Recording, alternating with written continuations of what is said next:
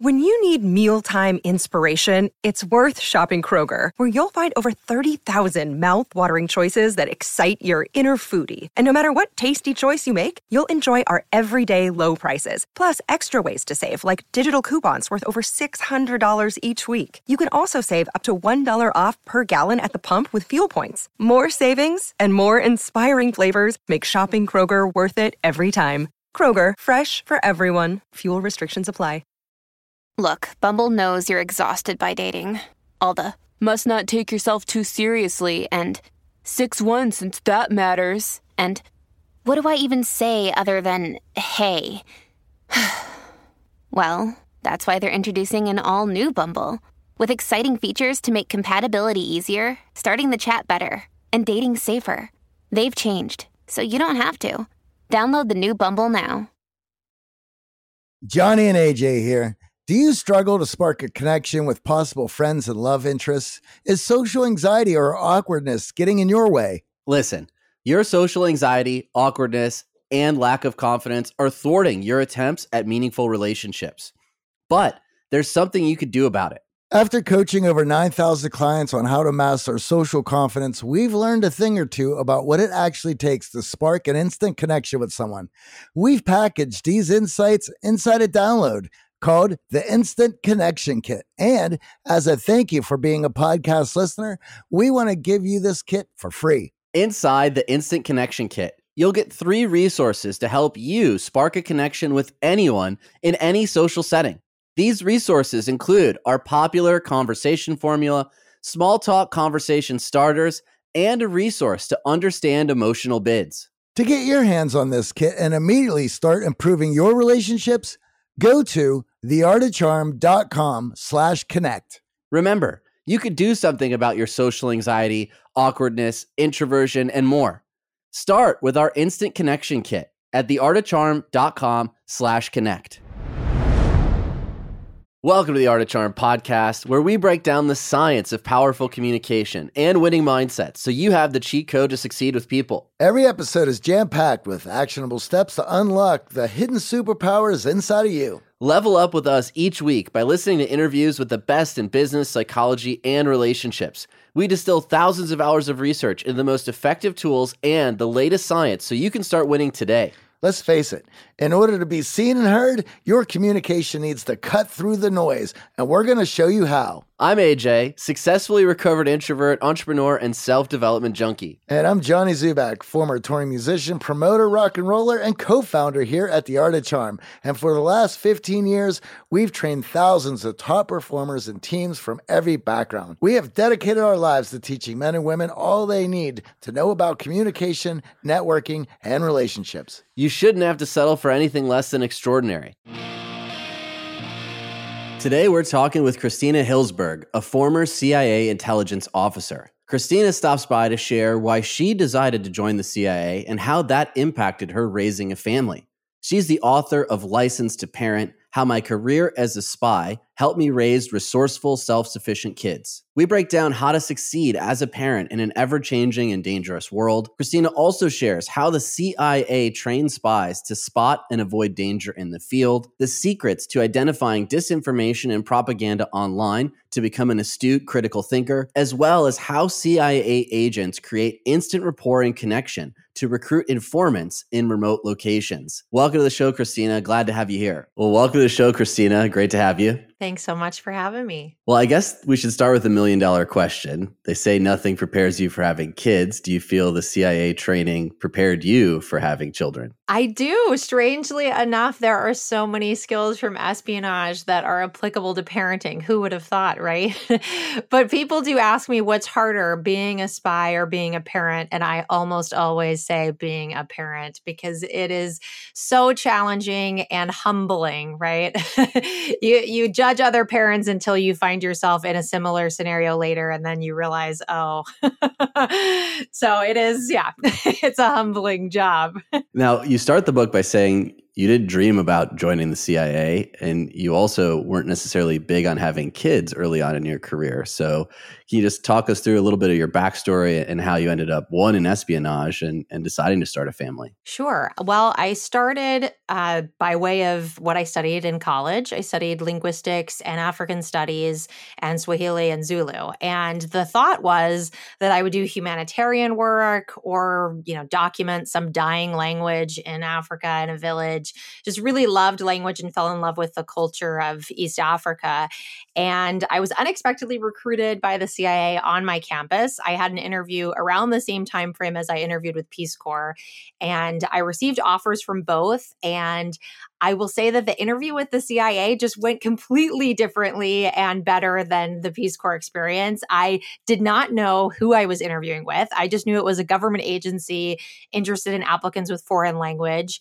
I initially skipped the interview and lied and said I had car problems because I was seeing Ladysmith Black Mambazo about four hours away from my school. And then I did have car problems. And so that, that was a lesson I learned from my mom. You don't lie about things like that because then they will happen to you. And the recruiter stayed an extra day to meet with me. And like I said, it was just such a fantastic interview experience where I learned about the ability to influence US policy and educate the president and other policymakers on a part of the world that I felt really passionate about. And I would be able to travel, you know, to the continent and really use that expertise. And so that really excited me. And so it started this amazing career in espionage and I found that I had a lot more career ambitions than I had once thought. I had, you know, grown up in the Midwest and my plan was to get my MRS degree when I initially started college. But as I became, you know, more excited about my studies, everything kind of shifted and continued to do that as I got into further into this career at the CIA because I was you know, it's a very intense environment, a lot of type A personalities. It's very competitive. And so having a family became further and further away from my plan. And then actually, the second half of my career at the CIA, I got into clandestine operations and was able to actually go and meet with assets in the field and collect intelligence and learn kind of that cloak and dagger side. Before we move forward, there's something neat there that I just want to tap into for our audience, and that you didn't seek out to find classes to put you into CIA. You were following your interest. You were following things that you got enjoyment out of, that you were compelled to, to to, to, take an interest in. And we see it all the time from our clients how many people are living lives because they think this is what their parents want them to do, or this is where, if they're going to get into this certain field, they have to check these certain boxes. But when you're doing that, I find it difficult to get excited about something that you think you're supposed to be excited about rather than following this this inner guide that is like showing you what exactly you should be doing. Absolutely. That's such a good point, Johnny. I I've always said that if people are studying something or doing a career that they're passionate about and really genuinely interested in, they're going to be more energized and you're going to be more successful. And so I think, you know, people, family, friends were a little bit worried that I was studying something so niche, but I was genuinely interested and excited about it. And luckily, I was young enough that I wasn't worried about, you know, the things, the responsibilities of life and how I was going to pay bills and stuff. I just kind of thought it would work out. And thankfully, it did. But I would say that the question I'm asked most often, if when people are interested in a career in the intelligence community, is what should I study? You know how can i make myself competitive and i always say listen the national security priorities are going to change so if you're choosing to study something because you think that's going to make the CIA want you, like that's the wrong way to go about it. You know, study something that you actually are interested in because it's going to change. And there are plenty of people too that study something and then they're end up working on a completely different area because things do change so much uh, in national security. I mean, there's always those big, you know, hard targets that are of interest, but things kind of come and go and and what's kind of the hot issue. And so I that's a great point that you made and that that is what i did and i and it's thankfully worked out thus far now swahili is not a language that i think many americans even encounter so how did you know that that could be a major and like how did that spark your interest? Well it's funny because i knew i wanted to do linguistics because i knew i had a knack for foreign languages and not just learning them because the way that i learn isn't necessarily through like listening and picking it up like i don't have a musical ear. Like i learn from actually looking at the structure and understanding how language works. And so in high school i studied spanish and latin but i basically slept through the classes because i was bored. And so i knew i wanted to do something that was just really different and not an Indo European language. And at that point, I was thinking humanitarian work, right? So I was thinking, okay, I want to do a Bantu language with a completely different structure because it's so interesting, but I want to do one that is spoken, you know, in a lot of places and, you know, a lot of people so that I can reach more people doing this kind of aid work that I was thinking I would do. And so naturally that became, you know, Swahili was the best choice. And then I studied Zulu right before I graduated because, you know, it's just so fun. It's such a great language language. It's so difficult. It's very, it's similar enough to Swahili that it's, you know, makes it confusing to learn. um, but it's really difficult with the clicks and sounds and stuff. But it was fascinating. Now, you mentioned earlier that your career was taking off. And I think for many women in the audience, that is a challenge weighing career and starting a family and reaching that decision and, and worried about how that might impact your career. So, if you just talk us through a little bit of your decision making process on truly starting the family, what that looked like for your career, uh, especially as it was really picking up steam. You know, I spent my twenties in in the agency, and you know, I was dating, and I always like to say it's kind of like Sex in the City, but at the CIA, because, you know, you're living in this bubble and everyone you're friends with and dating, they're all there because, you know, we've all gone through these extensive background checks and polygraphs, psychological testing. So, but my number one thing was my career. And I became very much a workaholic and I worked these crazy hours, but I loved every minute of it because that's just the stage where I was in life. And, you know, obviously over time that changed and I I decided I, I wanted to have a family. And it's not to say that there aren't plenty of people who stay at the agency when they have families, but for us, we're a blended family. And so our custody situation at the time meant that we wouldn't be able to take my husband's kids overseas if we continued. And so that's why we resigned. My husband's also former CIA. And, you know, it can be a very family friendly organization. But as a woman, there is always, I know Johnny's laughing. um, but as a woman, there are you know, it can be, there are challenges. And I actually think back and I cringe about the way that I treated some new mothers when I was there as a young analyst. And it was the only thing I had going on in my life. And I didn't understand why it wasn't number one in everyone else's life, right? But some people, you know, men and women had families to go home to. And I just had no empathy or understanding for that, right? Because I was just very like single focus on my career, getting ahead.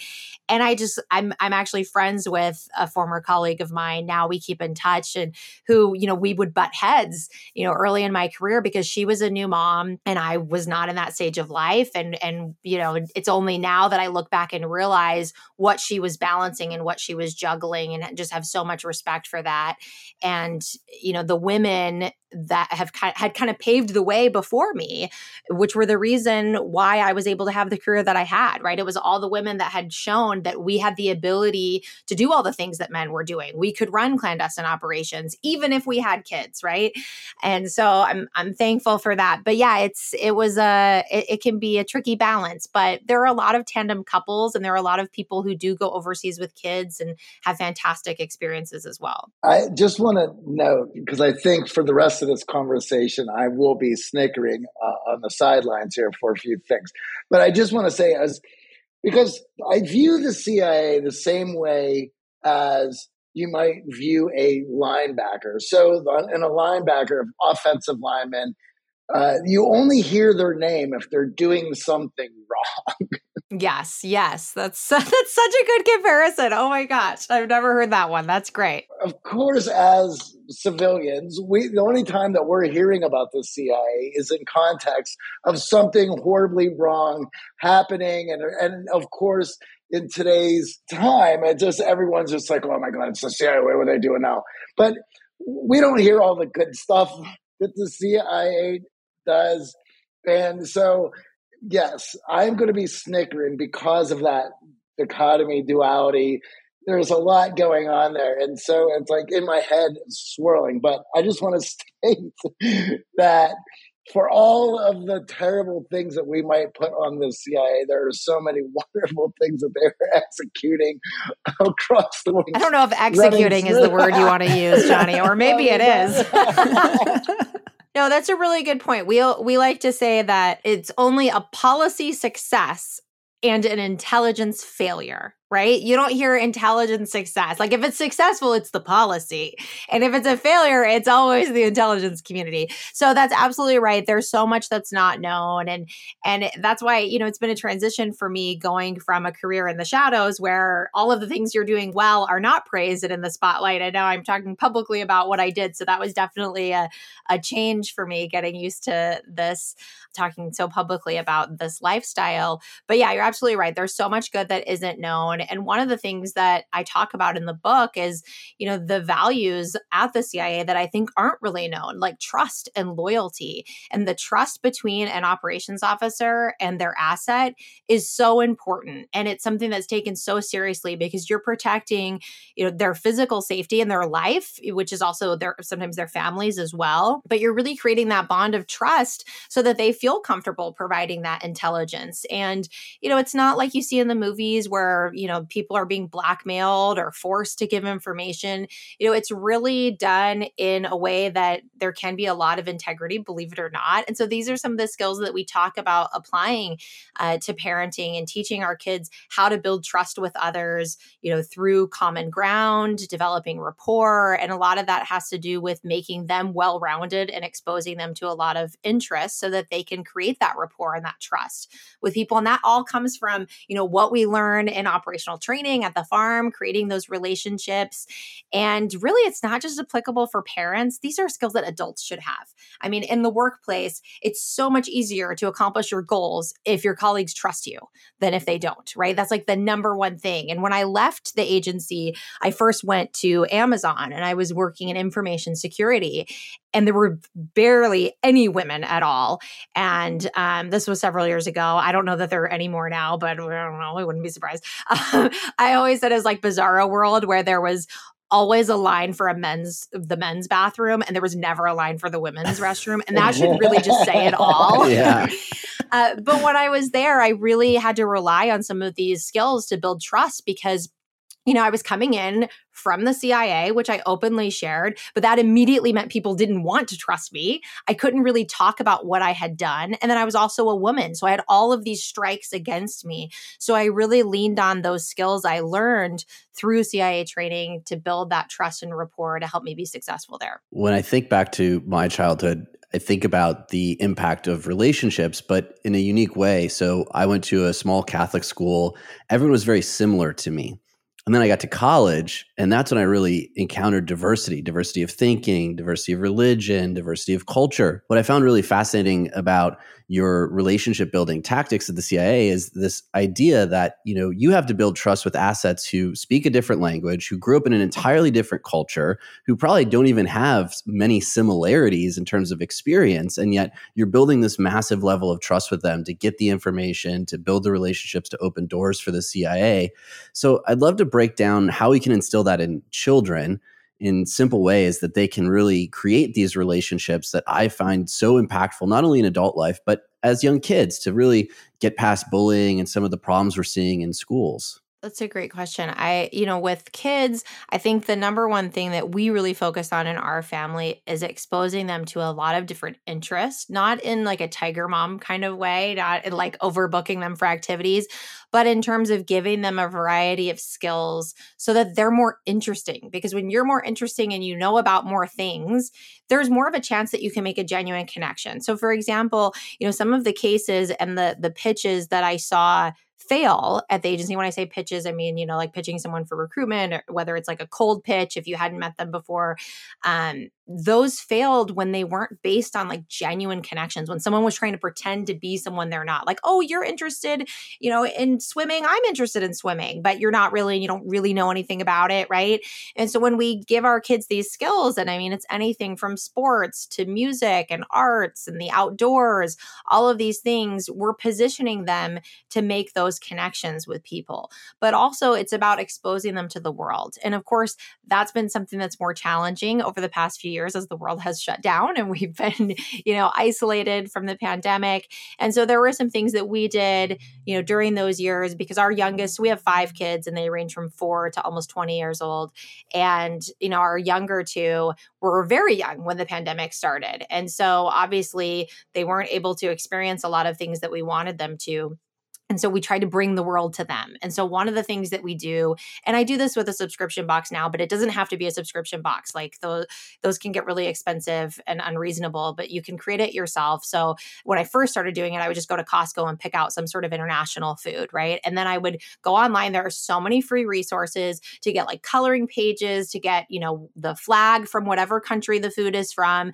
And then we sit down, we actually still do it. We started during the pandemic and still do it. And we sit down once a month as a family and you have to go through and try every single food. Like that's the rule. You have to try every food. If you don't like it, it's fine. It's one bite. And then we learn about the country that we're eating the food from. We talk about the language and and there's really and we do trivia and there's something for all of the kids, every age level. And that's been a way that we've kind of been helping them open their eyes to the world during a time where we couldn't actually travel. Now, ideally, we'll be able to travel um, you know, my kids are still little and it's kind of hard, but we're hopefully we'll get to do more of that. But there are ways to learn about the world and and give them that diversity of thought um, from our home and low cost options as well. I feel like that cultivates curiosity too. So by exploring all of those interests and maybe realizing like, hey, I don't actually want to play guitar or I'm not actually interested in swimming, you're still fostering a curiosity that's so essential to building these relationships and building trust in other people because the less interested you are in others, the less interested you are in the world around you and what's going on, well, the more challenging it's going to be to build those great relationships in your life. Absolutely. And I think knowing when to let go, you know, if our kids decide that they're not interested in something that they've tried, like knowing when to let go and say, okay, you've tried it. So they have some experience in it. They can speak to it to some level. And that's the same for us as adults. You know, we might try something and decide it's not really our thing, but at least we know enough about it that we can talk to someone who may be more interested in it, in it and say, oh, yeah, I tried that at one point and it went like this for me. How do you do that? Asking questions and building those connections. The other point that I'd love to chat a little bit about is obviously joining an existing family and building trust with kids that aren't your own can be challenging. So, being not only a mom, but a stepmom, there's dynamics there within the family structure that you encountered. And I'd love to hear how you use some of these trust building strategies within your own family. You know, trust is so important in a blended family. And I think that was really what I leaned on so much in the early days of our relationship because Ryan, my husband, had three kids. And at the time when we met, they were six, eight, and nine.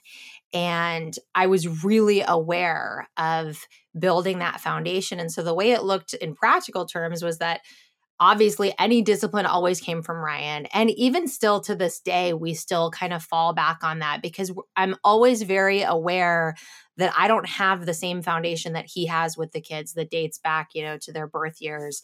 Uh, for me, it was much later, and so it it's built slowly over time, and I really have to be aware of that. And getting to know each of them, they all have different personalities, and relationships change over over the years. Our oldest is in college now, and I would say that even though she's not here, it's probably the best our relationship has ever been because she's getting into those years that I think all kids regardless if you come from a blended family once you start to get into your 20s you start to realize all of the things that your parents did for you and you become more appreciative. So my relationships with each of the kids are different and they changed over time but i definitely was looking for ways to connect with them early on based on their interests and based on their personalities. A lot of we talk about give to get you know giving a little bit of information so that they'll talk more and really listening is such an important skill set listening to what they want to talk talk about and connecting with them on their interests as kids and and really just being there for them. Something I talk a lot about in License to Parent is this this trust in a family and the words i promise. It's such a big deal in our family. We use that phrase sparingly because we take it so seriously.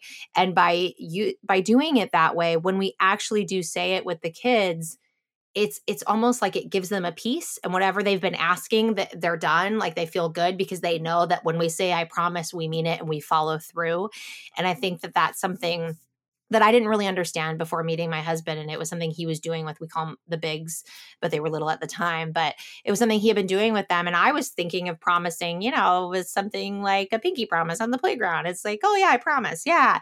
But it's so, it's just so much more than that in our family. And I think that it's important for our kids, you know, whether it's a blend, blended family or not, to know that when we promise something, that we follow through and that we, you know, say what we mean and mean what we say and that we're going to be there for them. And so I think that's really been the number one thing with my bigs who are my stepkids is for them to know that I'm going to be there for them. And I think that because, you know, Ryan and I've been together 10 years now, that because I'm still around, I'm still here, and that I've I've shown that I'm dependable, I'm reliable, they can trust me, and, and that kind of grows over time. I think that's the most difficult part of it because regardless of CIA background or not, we can all surveillance our loved ones all day long if we want to. But of course, that's certainly not going to breed trust. There's a certain amount of intimate darkness that needs to be there that we can trust that that our loved ones are making the right decisions doing the right things and being honest with us and that doesn't happen when people are surveilled all the time Oh, yes. And I would say one of the questions I've gotten the most uh, about this book is, oh, so you're a spy, so you're teaching people how to spy on their kids. And I'm like, well, actually, this book is all about giving your kids independence and autonomy. So surprisingly, we don't spy on our kids. We we give them a very long leash, and that was something when I met Ryan that he was already doing with the kids. And as someone who's, I'm naturally just an anxious person, and I was immediately like, wow, he gives these kids like a lot of freedom if I have kids with him, I'm going to do things differently. Uh, but of course, you know, if you've read the book, you know that that's not how it's gone. and I've realized that these skills actually make me feel more comfortable giving my kids a longer leash. And you hit the nail on the head, Johnny, because if we're spying on our kids and not trusting them, that's the quickest way to erode trust. And there are so many different programs right now that parents can use if they want to have an eye into their kids' phones and where they are and track them. And that's, I like to say, that's a personal choice choice for every family. But what I do recommend is that if a parent does choose to do that, that they be transparent with their kids that they're doing that, right? So that their child knows that there's no expectation of privacy. Now, that's going to have other consequences of using that approach. But the quickest way to erode trust is them finding out that you have this program on their phone and you didn't tell them about it. We prefer to do things a little bit differently and balance that, giving them that autonomy and trust. And our kids know that when they do break our trust, it's a really big deal. And it's not about what they did. You know, if there's dishonesty, if there's lying, the response they get from us is like, is listen, I'm less upset about what you did and I'm more upset that you lied. And so that's what you're in trouble for because you have broken our trust. You know, we've given you this autonomy and that means we can't continue to give you this autonomy, right? And so there is a level of you're not always going to know what they're going to do and they're not always going to do the right thing. I mean, we as humans, even as adults, we don't always make the right choices, but we need to give our kids the opportunity to make mistakes, the opportunity to fail so that they can learn from that failure. And hopefully, the idea is with things like technology that they're going to fail while they're still with us so that we can help them learn from these failures. And if we keep them, you know, I see all these parents who don't want their kids to have any access to social media, any technology, so they lock everything down, but you're setting them up to have to be completely flying blind when they get out of the house. And you can't keep them from everything. So why not expose them to things so that they have you as their guide so that you can help get them through so that when they are out of the house, they're more likely to make better choices you know on these mediums than they would otherwise without that experience well it's also clear that you value them being well rounded and so in order for that to happen, there has to be some autonomy for them to be able to make certain decisions based on their interests and curiosities to go pursue those things rather than having all of that being controlled and what. Over the last 17 years, we have launched our fair share of online courses, coaching programs, and finding the right platform has always been a challenge. They say if you do what you love, you never work a day in your life. But if you're an entrepreneur, you know the hard work that comes with it. That's why you need Kajabi. Kajabi makes it easy to run your entire online business from one platform so you can focus on what you love, creating. Kajabi is the ultimate all in one platform that helps creators and entrepreneurs build successful online businesses by unlocking predictable recurring revenue. No matter your niche, Kajabi makes it easy to turn your skills, passions, and experiences into enriching online courses, exclusive membership sites, subscription podcasts, thriving communities, personalized coaching, and more. The best part? Kajabi doesn't cut into your revenue because everything is owned and controlled by you. So keep 100% of what you earn. And with Kajabi, you also get robust analytics, easy payment options, email marketing tools, and customizable website templates, all built in. You don't even need a huge audience to make sustainable income. There are thousands of creators on Kajabi making six and seven figures with less than 50,000 followers. Right now, Kajabi is offering a free 30-day trial to start your business if you go to kajabi.com slash charm. That's K-A-J-A-B-I dot com slash charm. Go to kajabi.com slash charm and join the creators and entrepreneurs who have made over $7 billion. Yes. And I think that goes against so much of what we've seen in the parenting culture over the last several years with all of the technology that's out there to track our kids, to keep them safe. And it really plays on, I think, parents' biggest fears. And they make money off of it. And, you know, some of it can be really useful, but we also need to keep it in check and use it for when it's helpful, but not let it get carried away. We hope you're getting as much value out of this podcast as we are sharing these stories and lessons. We try to provide as much value on these episodes as possible. However, they only take you so far. If you're looking to get unstuck and out of autopilot, we invite you to check out our coaching program where you work directly with Johnny and I. You can find out more at unlockyourxfactor.com. The link is also in the show notes. I'm curious, what does discipline in a CIA household look like? It's very balanced. And I will say that there's always this constant push and pull between Ryan and me because I have to remind myself that they can have more autonomy, right? We're like on opposite ends of the spectrum and we meet in the middle, which I think is perfect because naturally, like all of these things that I'm saying do not come naturally to me. It has been a learning process for me. I think probably if it was just me by myself and I had never met Ryan, I would probably be like a super intense tiger helicopter mom.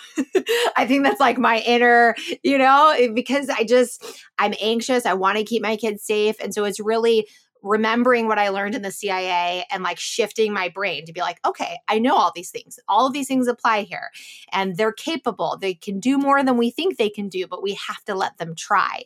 But with Ryan, he's just like naturally not a worrier and he's it, all of this does come naturally to him because he he started in operations on the clandestine side and that's where his whole career was. Like he lives in the gray. And i started on the analytic side and so i've always been naturally a more black and white thinker. But of course i ended my career in the clandestine side so i learned to live in the gray. And so it's always this push and pull of like me saying well i don't know i think we need to do more because obviously they're not learning they wouldn't keep doing this. You know the other night they left uh, we got home and like our gate our driveway gate was open and the front door was unlocked. And Ryan calls our teenager and says, Tell me why the door is unlocked and the front gate's open. And she's like having fun with friends. You can like hear him in the background. And she's like, Oh, yeah, my bad. Yeah. And like he gets on the phone. And like my response is, Well, I think she needs to just come home right now. And he's like, Are you what? And I'm like, well, obviously it's continuing to be a problem. You know, it's like this, I want this immediate. And he's kind of like is more level and he's like, listen, we talked to her about it. If it happens again, you know, then car keys are gone. Right. So it's like this, it's balance. It's good to have two parents that are just, you know, very different so that the kids don't get like one extreme or the other. Yeah, I definitely feel like that's essential, especially in, in parenting that you're the team, right? And it sounds like in this you are a team that's far more important than them getting two different sides of the coin and not knowing what to expect as kids. Exactly. Well, the other thing as a, as a parent as well uh, is that children are not stupid and they know when that team is fractured and they know how to play each parent off of each other when that fracture shows up. I'm 49, but when I was uh, a teenager, my parents split up, and I quickly learned how I can leverage it to my advantage, and I did. And I don't, I don't think there's a child who's going to recognize that and not do that. That polarity and that back and forth also keeps the kids on guard for them to know that there is no control. The parents have to come together and speak to each other in order for any sort of control to be going on, which leaves the, the kid with his hands up, hoping that the parents are able to do that and wanting them to do that. But once that's fractured, uh, it's go time for the kids. It's not going to take very long for them to realize what, what they need to do. Well, and I think it's so much about, like you said, being a team and having each other's back. And so I have to tell this funny story about our six year old. It was a couple months ago. So uh, he was I think still five at the time, but he was up late with having a special night with daddy. And I must have put the other, our youngest to bed. And I wasn't down there. They're on the couch. And he says to dad, let's watch Transformers. and dad says, well, I don't know. We need to make sure. I don't know if we should watch that. And he says, it's okay. We won't tell mom. and like Ryan thought it was like the best thing in the world because our son is so much like me and is so black and white naturally and like such a rule follower to the point that he can be anal. And so Ryan has been like really worried about his ability to like go with the flow and, you know, live in the gray. And so when this happened, Ryan, it just warmed Ryan's heart because he's like, okay, he's going to be okay. He's going to, you know, of course, Ryan's response was, no, you know, we can't do that without mom. And, you know, and then we talked about it, but he was secretly like, you know, celebrating that uh, he could live in the gray and and not be so uptight. well, uh, that's I love that. It's so good. How have you and your husband dealt with the technology and all of these tools, and of course, your kids growing up with these tools?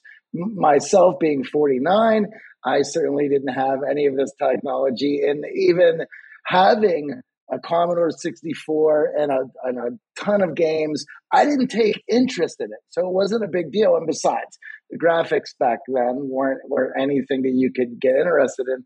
And right now, I mean, there's full virtual worlds being developed that these children can could easily fall into and lose themselves in. we actually the video games are starting to come up with our six year old because he's, he's wanting to play minecraft and the way we've always been really discouraging of any video games in our home because we just prefer our kids to be in the outdoors.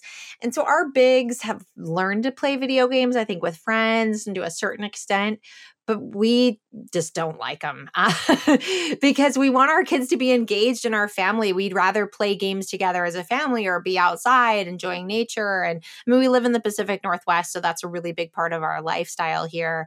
Uh, but I also think it's important for our kids to have some of those skill sets. And I do think that with all of the technology that there is today, that they can learn really great skills. And what I don't want is my kids to not know how to do any of these things, right? And so it just all comes back to that balance and giving them that exposure. But in terms of being online, we really want to teach our kids how to be online in a safe way. And a lot of the skills that we learned at the agency, the, the way that we looked at people's vulnerabilities and learned about people online, developed targeting packages, those are that makes us see things a lot differently when we look at what our kids are putting online and what we're putting online, what people can learn about us in terms of, you know, pattern of life and and those sorts of things. And so we want to make sure our kids know how to be safe, what to share online, what not to share online and that people aren't necessarily who they say they are and all of those things while still learning how to go about it. And look, we're not going to be able to keep our kids from seeing bad things online. I mean, that's just not realistic. If they don't see it on their own device or at our home, they're going to see it on the bus or they're going to see it at school. And so I think the main thing is to have that relationship of trust with our kids so that they feel comfortable sharing things with us. When they do see something that maybe they think is inappropriate or they're exposed to something or they meet someone online or or whatever it is when we have that relationship and they're willing to open up and share things with us then they're going to be safer because we can give them that guidance. And so really i mean i know i've said it a lot but it comes back down to that trust and then critical thinking skills. That's something that i think is emphasized so much in cia training because when you get on the job whether you're an analyst and you're writing for the president's daily brief book right away or whether you're going out and running an operation you are trusted with so much responsibility. And especially when it comes to clandestine operations you're working independently. You're going out and meeting an asset. You're sometimes paying them thousands of dollars. You're coming back with a handwritten receipt on an index card that you've written and you're being trusted to do this on your own. And so we learned so much about you know learning how to do that and giving that trust and we want to do that same thing for our kids and have that foundation there so that they do feel comfortable sharing with us. I think another big part of trust and obviously being part of the CIA, you understand propaganda on both sides quite well with decline of institutions, mainstream media, the propaganda being pushed online trying to sort through what is reality and trusted sources has become more and more challenging for adults and kids. And obviously, you're adept in this skill set as part of being the CIA. What's have you taught your kids around trusting information, who to trust online, so that they can make heads or tails of what is this reality around us? It's such an important issue right now because they're just inundated with information and things that are news or aren't news or different biased news sources because every news source does have a bias. Every person has mindsets and biases. And so, first of all, teaching our kids what that means and that it exists and that we're all going to view the world in a certain way based on how we grew up, where we grew up, what our parents were like, our race, our religion, our class, you know, everything. All of those things play a role in how we're going to view the world. And when I in my early years at the agency, I was working on foreign media analysis. And we always looked at sources and had a description of, you know, what way they were leaning and what their bias was. And the same goes for American media as well. And that's something we start teaching our kids because we want them to understand that. And there are so many different ways we can show our kids and illustrate this point. We can, you know, pull up certain news stories or certain news sources and say, look, these stations are covering this topic. You know, know, this channel over here is covering something else entirely. Why do you think that is? Or comparing the headlines and how they, you know, there are all these exercises you can go into with your kids to help them start to identify. And when you really know that you've done it well is when like your high schooler comes home and tells you that like their teacher was teaching about whatever, fill in the blank issue, and they're able to recognize that their teacher wasn't teaching fact, their teacher was teaching their opinion, which obviously is a whole other issue. But that happens. That happens and and even teachers can sometimes you know become political one way or the other and and you know make a mistake and share their own opinion i mean i think that the best teachers are the ones who we have no idea what their personal beliefs are because they're so great at teaching objectively and sharing all the sides so that people can make their own opinions but that doesn't always happen. And so we want to make sure our kids know that because what we don't want is them just coming out of a class parroting whatever their teacher told them they should believe, right? We want them to be able to make their own decisions and think critically. And so that comes with you know, learning about these different mindsets and biases that even they themselves will already have because they're formed, you know, so early in our lives. But being aware of them, I think, is the most important thing. It's such a great point. I think for many of us, we look up to teachers, especially from a young age, and view them as infallible and view them as seeking and telling the truth. And oftentimes we're all human. We we can't get around our own biases and in the way we cover information, teach it to our kids. Uh, and certainly in some of the classes I look back on in my own education, I now view it differently, realizing that there were political leanings influencing the way those subjects are being taught. Absolutely. And we all, I mean, we make decisions as parents about what we want to teach our kids, what we believe, and everyone is going to choose to do it in a different way in their family. We're choosing to do, you know, some particular topics more objectively, which I would have never in a million years thought that I would do. And so, you know, I find myself having conversations with my four year old and six year old saying, well, some people believe this and others believe this, but we don't really know. What do you think? And I'm like, who am I? um, whereas the conversation in another family might just be, we believe this.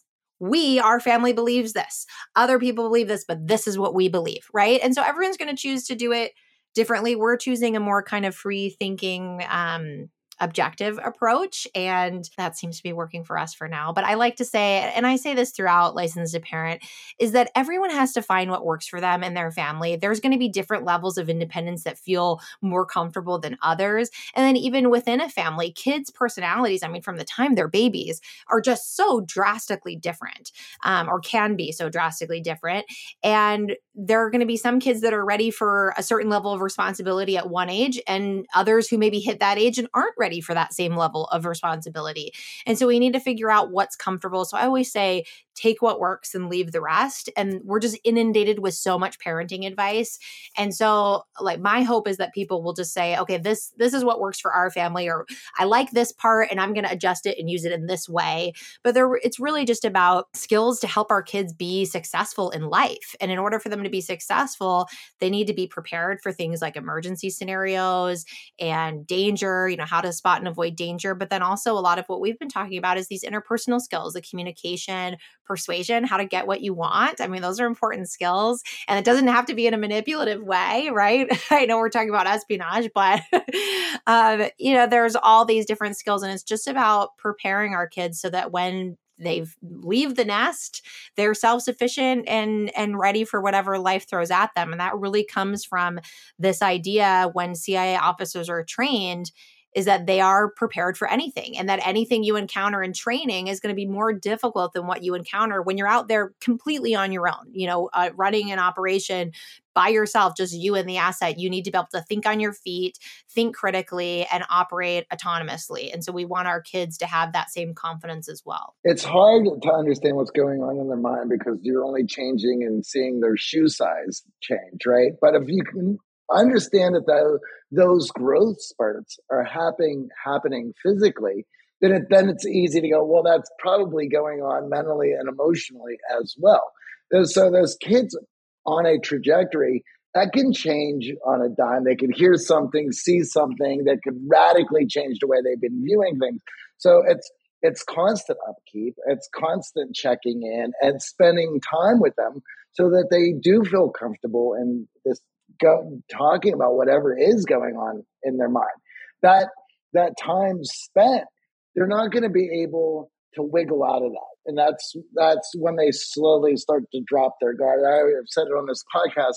What my dad would do if he needed to talk with me, he wouldn't come into my room and say we need to talk about this because he knew that I would be on guard and that I would be difficult about it. He would pick some chore or th- project that we would have to do that we would have to spend all day together on rides, going to go into the lumber store and just there there's no way out of it. And so I had to sit there until eventually all of these things would be able to come out. That's great. That's a great approach. And we do that a lot with our kids, especially if we feel like, oh, something's going on with one of them, like our teenagers. We'll plan a special night, like, okay, maybe you take him and go, you know, take him out um, go to dinner, have some talks, go to a movie, and then go to, out to eat. And, you know, having that time so that they feel comfortable sharing those things. With my littles, it's always like, you know, as they're going to bed, all of a sudden they want to share everything about their day. And I have to say, the other night, somehow we ended up talking about spies because my my two youngest were talking about their their aliases if they were spies. So they were coming up with their own alias names, which was pretty fun. And then all of a sudden it got on the topic of um, spies killing people and I, I, said, "Well, do you think mommy and daddy?" Because they know we we talk openly. That's one of the things I mentioned in the book is that when all the kids turned eight, we told them we were CIA. But with the littles, since we don't work there, they've known since they were babies. And I said, "Well, do you think mommy and daddy killed people?" And my six year old says, "Well." Yeah, I mean, you were spies and that's what spies do. And it's like you're saying like you don't we don't know what's going on in their head and I'm like sitting here thinking like has my 6-year-old just been walking around thinking that I was like an assassin and that I killed people? Like I'm so glad that this has come up so that I can address it and tell him, "Well, actually, honey, if a spy has to pull out her gun, something has gone terribly wrong. she has done something wrong." And so I went through the whole spies operate in the shadows. We're actually collecting information. We're not killing people. And he's like, huh. You know, I'm like wondering how long has he been walking around thinking that his mom is a stone cold killer? I don't know. well, I'm interested in this because uh, obviously that is the classical view. We look at movies and TV, and danger is the name of the game with spies. And of course, being in the CIA, you are more aware of the ever present danger around the world, every part of the globe, probably than even your most informed news watcher. So, how do you view danger as a parent? Because it's obviously everyone's worst nightmare for their children. And you tell in the book that the CIA teaches get off the X. What does that mean? And how did you instill this in your kids so that they could avoid danger? Uh, get off the X is one of the most important principles we learn at the CIA. And it's basically the X means danger and it can come in a variety of forms. It can be a person, a place, a thing, an environment. And the idea is that the longer you stay on the X, the more likely it is that you will be harmed. And so we teach our kids this concept in a variety of ways. And some of the key takeaways are, you know, listening to your gut and it's teaching them, you know, what does that mean? And when I'm in a situation, what does it mean to listen to my gut? And sometimes that actually means ignoring authority figures, believe it or not, which can be a very nuanced thing to teach kids, especially, you know, my very black and white thinking kindergartner. um, but he's getting there because the idea is that in an emergency, and this goes for adults as well, sometimes people in positions of authority don't actually know the right thing to do. And so one of the examples is there's this this really fascinating uh, story from 9-11 uh, about the VP of corporate security for Morgan's, I want to say it was Morgan Stanley. Um, I don't have my notes and I hope I'm not messing that up. Basically, when the, the plane hit the first tower, the New York Port Authority told everyone in the second tower to stay put. And he had been actually running emergency drills because he was concerned after the first terrorist attack on the World Trade Center that it would happen again. And because they still had a lease, he wanted to move their offices. I think it was like 2,800 employees. And they didn't want to move because, you know, the release wasn't up. And so he was doing these regularly, regular emergency drills. So when that first plane hit and the New York Port Authority said, you know, everybody stay put in the tower, he said, no, I'm getting my people out of here. And he did. And I think it was all but a couple people, including himself, unfortunately, that did not live because he went back in to make sure everyone got out. But it was quick thinking like that. He was listening to his gut and thinking critically about what to do and not necessarily listening to, you know, the voice on the intercom. And the example I give in the book is the Korean ferry boat disaster in t- 2014.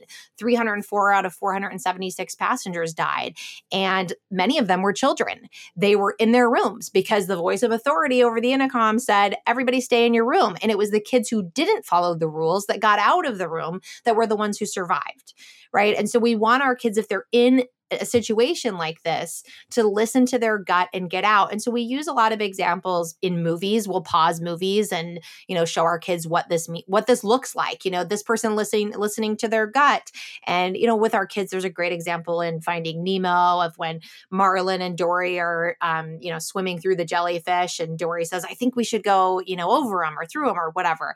And um, you know, that was her gut. You know, obviously she had short-term memory loss and that's a whole other thing. But it's a great example example of pausing it.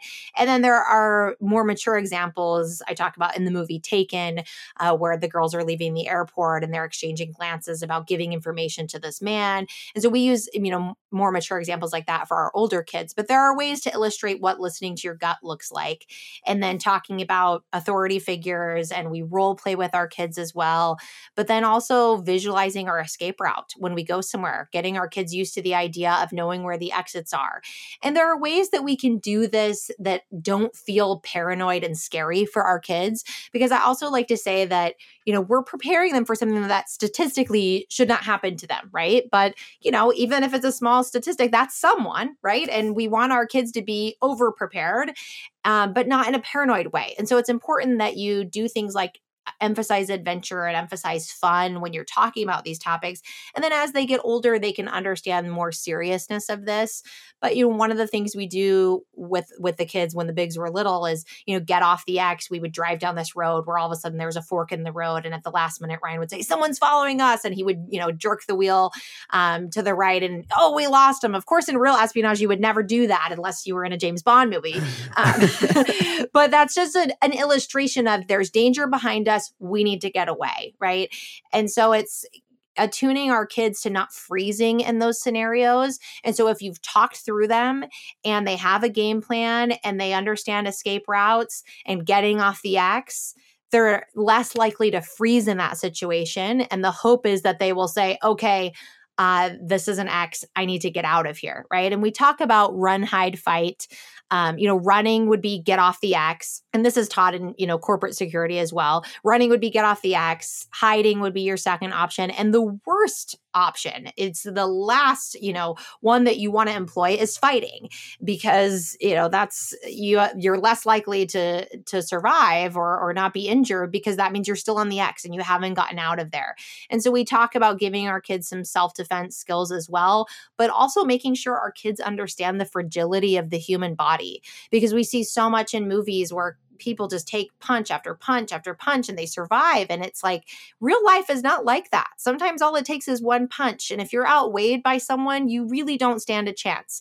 And so we talk about having them avoid those scenarios. But if they are in them, we talk about the idea of equalizers. And that doesn't have to be a weapon. It can be anything. You know, if you're in a classroom, it can be a chair. It can be, you know, something on the desk, any anything that you could throw at something at someone if there is danger. And and I hate that we even have to think about things like this. I really do. You know, when we went to my son's kindergarten for like the open house, you know, one of the first things we did was ask the teacher, you know, what's your lockdown approach and what do you do and where are the exits and and understanding all that and and i wish we didn't have to ask those things or worry about those things but the hope is that if we have a plan uh, our kids will have a better chance to survive if they find themselves in a situation like that. Uh, you said a lot there, and there's a, a couple of points that I, I want to bring up. And, and and one, you mentioned that you wish you didn't have to ask these questions. Now, as a concerned parent, I can understand. However, there's a, the other side of that. It, it is you're getting clarity and comfort and building trust by asking those questions and having an, an understanding of that. Another thing, if you go to a venue, uh, a social event, and you have a lot of anxiety going on, that only means that there's a lot of questions that don't have answers. Mapping out the venue, right? Looking for those exits is one of those things that will drop that anxiety. Looking at who are the employees, who is the manager, who is the organizing the event, answering these questions will will fill in the blanks, which reduces that anxiety for a, a lot of our clients who they haven't been out networking in a while. They've been married for a while. They're they they want to shake the box and put a lot of new things into their life to take advantage of all the technology that we have and all the opportunities that, that you have. But what comes with that is that anxiety of doing all these new things. So filling in those blanks, getting those questions answered uh, is going to help that. And then the other thing about that is your children are going to model that behavior. So they're not going to go into a venue and freak out and allow their anxiety to take them over. They are going to do the same things that you did analyze the room map out where the exits are who the people are in there and familiarizing you getting familiar with the, the contextual uh, atmosphere here. Yeah, having that preparation I think is key because it helps us with our own anxiety and like you said it can help our kids, but then it can also help us when we're worrying about whether or not they're going to be safe because we have a piece knowing that they have this skill set that we've prepared them to be out in the world. And it i like to say too if, if there's a situation that you know beforehand you're going to be anxious in and you don't want your child to then model that anxious behavior right? So for me it's things like heights skiing and, and so there are some circumstances where i let ryan take the lead with the kids because for instance i have seen for you know the early years of our kindergartner's life is that he would constantly look to me as the barometer. Like dad would tell him he could do something but he would look to me to make sure it was okay. And then even if i said it was okay he could read my face and know that I really didn't think it was okay. And he'd be like, I don't think so, dad.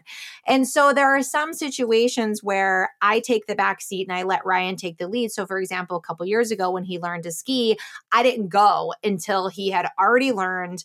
And I went to cheer him on after he was fully confident, watched him go up the chairlift and almost, you know, just like, yay, and just smiled like I wasn't terrified. And he was doing great. And so it's kind of knowing our own, I don't want to say weaknesses, but knowing our own foibles as parents and our own um, idiosyncrasies, I, will say, because uh, things that we don't want to pass down to our kids and just being aware of those things. And so when I do have the ability to let Ryan take the lead on some of those things that I know just are really uncomfortable for me, you know, things like climbing giant boulders that I never did as a child because I grew up in Chicago area with like cornfields. So there was no rock climbing for me. So it's situations like that where I have to kind of take a breath and either let him be there the first few times or I just have to really be aware of my facial expressions and energy that I'm giving off and just smile. well, the book is full of so many great lessons and values that I think parents can definitely enjoy. I don't think we have enough time to get to all of them today. We love asking our guests what their X factor is. What do you think makes you unique and extraordinary, Christina? I think probably having been at the CIA and done both worlds, both the analytic side and the clandestine side, I think really gives me an edge because I have the skill set to write, which obviously I'm doing now as a writer. And but it also gives me the ability to connect with people and build relationships of trust and kind of that full the ultimate you know example of being well rounded is having both of those experiences and having that uh, cia background i think really gives me an edge and i really believe that people from the cia they, they make you really terrified of leaving the agency like oh we're going to take care of you here like it's a big scary world out there you don't want to go to the private sector but once you're out you realize that you have been trained to do any job. Now it's up to you to convince someone to hire you and for you to explain to them how your skills translate. But you really do come with this X factor of these amazing abilities that really are transferable to so many different career paths. Well, we appreciate you sharing your experiences with us and our audience. Where can they find out more about the book and all these great lessons? They can go to my website, ChristinaHillsberg.com, or follow me on Instagram at Christina Hillsberg to keep up with updates uh, for parenting tips from License to Parent and also keep up with what I'm doing next. All right. Thank you for joining us, Christina. Thanks so much. We hope you enjoyed the episode and learned a thing or two. Now, if you want to take your life to the next level, whether it's your professional or personal life or both, we invite you to take a look at our coaching programs. These are the same coaching programs the U.S. military has contracted us to train some of their elite special forces. So let's be real here. A podcast or a book will only help you so much. These are skills you need to learn. And like any sport or profession, if you want to succeed, you need some form of coaching. So if you want to get unstuck and out of autopilot, go to unlockyourxfactor.com or click the link in the show notes. But this is only for guys who are serious about changing their lives and who are ready to take action. The decision is yours. We hope to see you on the other side.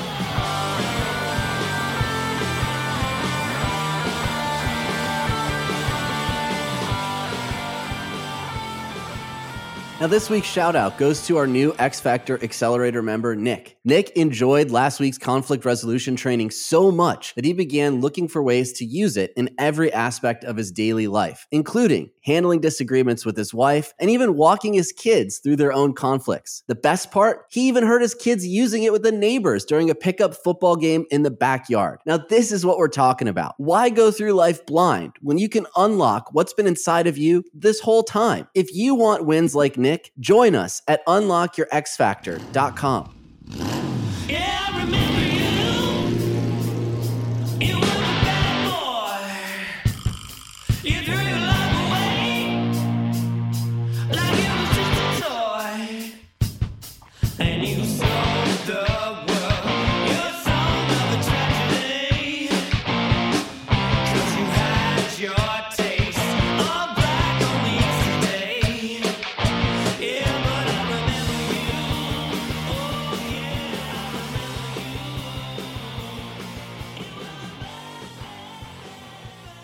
All right, before we head out, a special thank you to our producers, Michael Harold and Eric Montgomery. Until next week, go out there and crush it.